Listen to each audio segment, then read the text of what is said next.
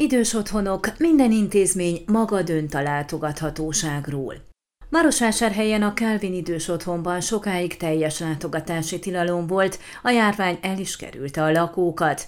Ahogy Jakab István igazgató elmondta, bizonyos feltételek mellett most már meg lehet látogatni az ott élő idős rokont.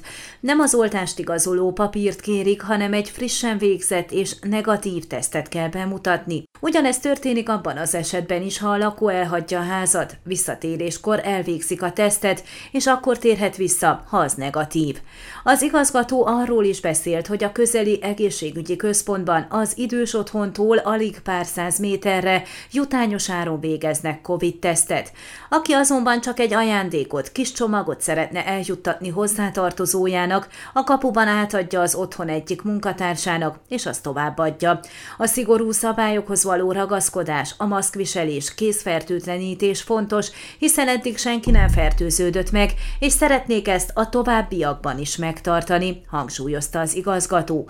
Ami a karácsonyi készülődést illeti, Jakab Istvántól megtudtuk, már jó ideje elkezdődött. Adventre közösen készítették a koszorút, közösen tanulják a karácsonyi énekeket, hiszen közös ünneplésre készülnek, amelynek a 90 éven felüliek lesznek a főszereplői. Verselés énekkel készülünk, december 24-én mutatjuk be az ünnepi műsorunkat, amelyet a Facebook oldalon élőben közvetítünk, hogy azok is láthassák, akik nem lehetnek jelen, mondta az igazgató 度。Gyergyó Szent Miklóson a Szent Erzsébet öreg otthon lakói a meghatározott óra rendszerint látogathatók, tudtuk meg a titkárságon. Oltási igazolványt, illetve negatív teszteredményt nem kell felmutatni, viszont a maszkviselés és belépéskor a készfertőtlenítés kötelező. A Gyulafehérvári Caritas Búzás Besenyői otthonában csak oltást igazoló papírral léphetnek be a látogatók, ám az idősek közé így sem mehetnek, válaszolta érteklődésünkre Ludeser László ágazati igazgató látható.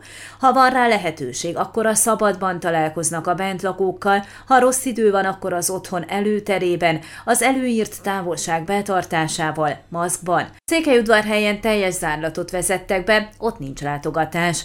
Ludese László lapunknak elmondta, minden intézmény maga dönti el, hogy milyen korlátozásokat alkalmaz, ami függhet az adott településen előforduló fertőzés számoktól, illetve a járvány újabb hullámának erősödésétől is.